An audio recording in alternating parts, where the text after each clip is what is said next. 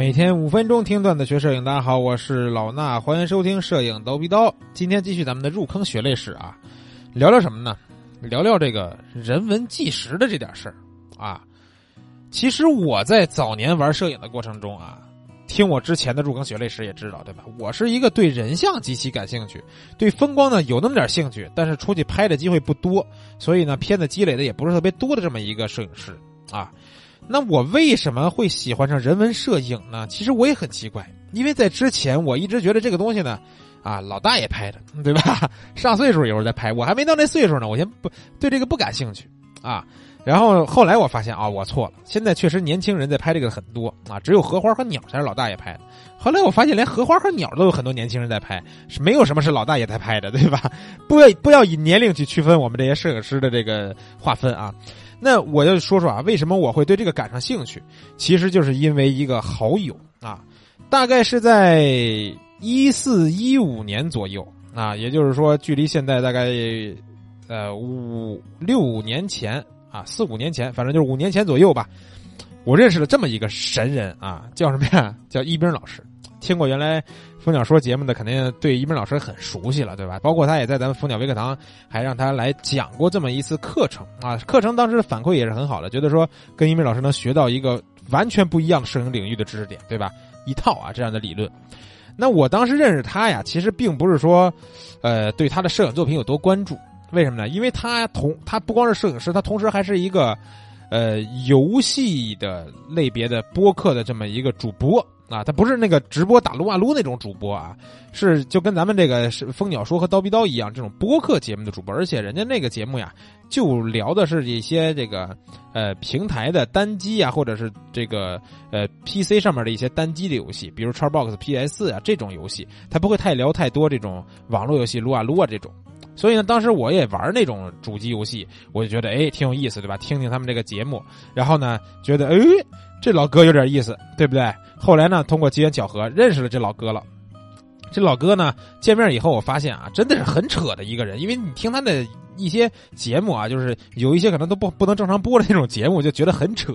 你绝对想不到他是一个。这么就是拍起照来这么严肃的一个人文摄影师，然后接触以后啊，发现啊，这老哥长得还算是年轻，因为我一直觉得他跟我是同一个年代的人，但恰恰没想到啊，在节目里边，对不起了，一冰老师，你的年龄也被我公布了啊啊，咱不公布年龄，他比我大整整十岁，我说实话我没感觉到，为什么？因为玩也能玩到一块去，聊也能聊到一块去，但是他比我大十岁啊。后来我也想了，为什么人家这个人文拍的好，对吧？还是我岁数没到的问题啊！我虽然拍的也少，但是呢，我看的比较多啊，也是受他影响以后，后来看的比较多。我为什么看的多呢？其实我刚开始在跟他去做节目的时候，风小说呢，在前两三期我记得就请他来做过嘉宾啊。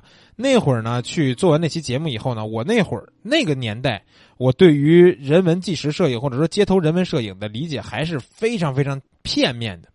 在那个年代，我可能更看重一些光影，啊，比如说，如果那时候我看到了何帆老师的作品，我觉得哇，无敌，对吧？因为何帆老师有一些这个光影啊，包括一些大场面拍的是非常的极致，啊，非常极致。我那会儿只喜欢那个类型的作品，但是后来通过跟一鸣老师一次一次的交流，然后我俩也做过不少的节目，然后他每次拍完的照片发完以后，我都会给我看，我都去看完以后，我慢慢的细细的看啊，我去研究，然后再结合着看了一些他平时老给我念叨的一些摄影师，比如说什么艾利克斯韦伯对吧？还有一个他所谓他的那个恩师嘛对吧？叫 Jonas，也是马格南的摄影师啊。一鸣老师真的是啊师从马格南摄影师的，对不对？非常厉害啊。就是他跟我老念叨这几个人，然后我就去查查，我说我去，啊，风格真的像啊！你别说啊，就是一个人如果特别喜欢一个摄影师的话，很可能他的风格会朝着那个喜欢的摄影师的方向去，对吧？我觉得一冰老师的作品，在我看来，跟韦伯有些作品的感觉是特别特别像。你不能说一冰老师拍的没有韦伯好啊！这这这一句彩虹屁，我也是在节目里边吹起来了啊。有些片子，一斌老师的片子确实是值得我们去欣赏的。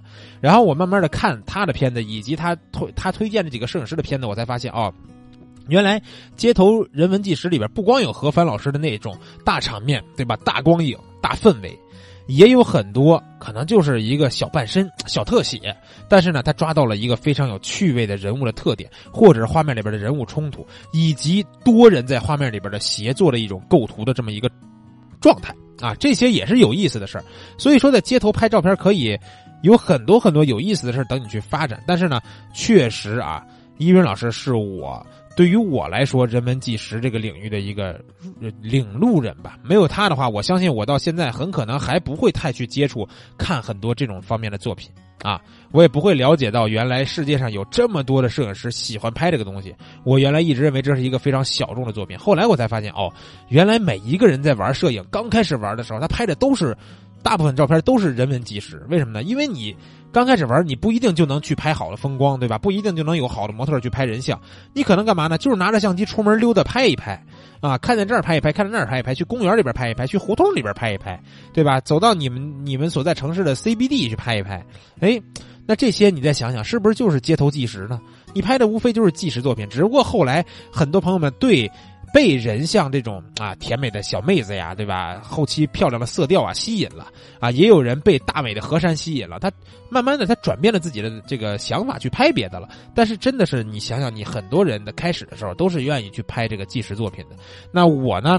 作为一个现在这个岁数的人啊，我自己还是没有太尝试过去专门的拍摄一段时间的这个作品。不过我觉得想让自己有一个提升的话，对吧？因为我觉得每个人都需要提升嘛。之前也给大家讲过各种提升的方法，就是要去尝试自己从来没拍摄过的一些题材，强迫自己去拍摄。我觉得我有时候要给自己一段时间，可能不去拍摄一些什么人像、风光啊这些东西了。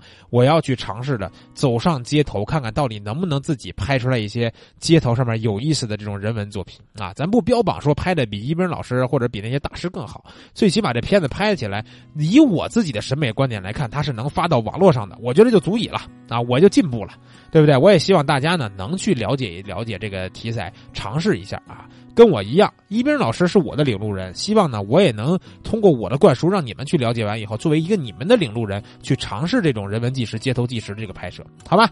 这期节目咱们先聊到这儿啊，下期见。